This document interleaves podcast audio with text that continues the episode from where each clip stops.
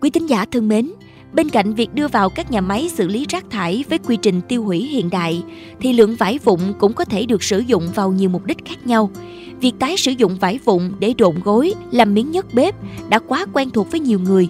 Nhưng với câu chuyện của một bạn trẻ sau khi tốt nghiệp chuyên ngành công nghệ kỹ thuật môi trường của Đại học Sài Gòn, không tìm công việc ổn định như bao bạn bè mà lại đi theo đam mê may đồ tái chế thì có lẽ sẽ khiến nhiều người ngạc nhiên và ấn tượng. Mời bà con và các bạn cùng gặp gỡ bạn Nguyễn Thanh Ngọc Thảo đến từ thành phố Hồ Chí Minh. Thêm yêu thành phố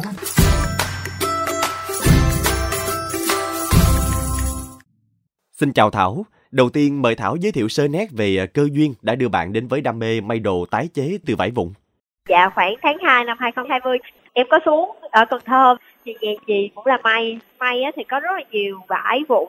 Thì tình cờ thôi thì em em thử may một cái chiếc quần tóc riêng cho mình. Sau sau đó là cho các em gần nhà ở đó. Thì mọi người cảm thấy là ờ rất là vui thú vị. Và những cái sản phẩm đó sau khi mà em làm xong á em mang lên Sài Gòn lại á thì mọi người cũng rất là thích. Thì uh, cái đó cũng là một niềm hạnh phúc đối với em. Nên là em bắt đầu duy trì công việc này thì khoảng được hơn một năm rồi được biết, Thảo không chỉ đơn thuần là may sản phẩm tái chế, mà còn tổ chức những buổi chia sẻ về công việc này.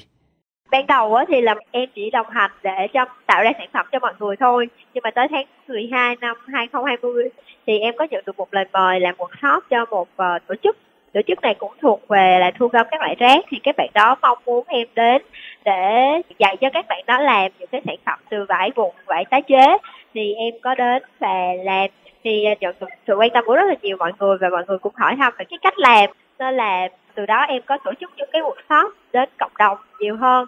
Thì à, mỗi tháng sẽ có hai buổi dành cho trẻ em và là giới trẻ. Ở thời điểm hiện tại thì à, trung bình mỗi tháng Thảo có thống kê được là mình tái sử dụng được bao nhiêu vải vụn không?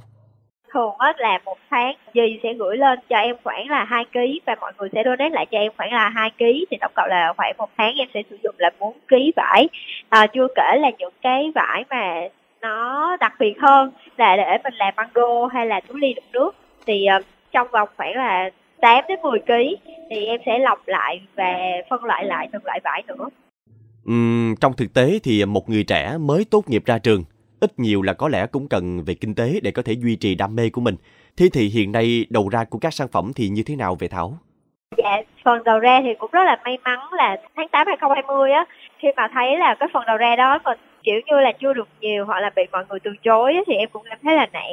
Em đã chuẩn bị sẵn một cái bộ hồ sơ xin việc rồi, nhưng mà trong cái khoảng là cách khoảng 2 ngày mà em bắt đầu chuẩn bị ờ, xin việc á, thì có một chị, chị đó gọi em đến để nói là à, em có thể mang hàng đến để cho chị chị sẽ bán giúp em. Thì em cảm thấy là nó giống như là một cái tia sáng cuối đường hầm và bắt đầu từ đó thì có những sự liên kết. Đó là những nơi mà em uh, tìm được cái nguồn đầu ra cho mình. Còn uh, tầm giá của sản phẩm thì ra sao? Thảo bật mí thêm nhé. Tầm giá thì cũng khá là rẻ vì em muốn là phân khúc của em nhắm đến là mọi người đều sử dụng được và đặc biệt là những bạn học sinh sinh viên và những người có thu nhập rất là bình thường thôi luôn nên là khoảng giá của em là dao động từ 15 ngàn cho đến maximum luôn là 50 ngàn rất cảm ơn Thảo vì cuộc trò chuyện hôm nay. Chúc Thảo và những người bạn cùng đam mê sẽ có thêm nhiều sáng kiến hay hơn nữa để góp phần chung tay bảo vệ môi trường.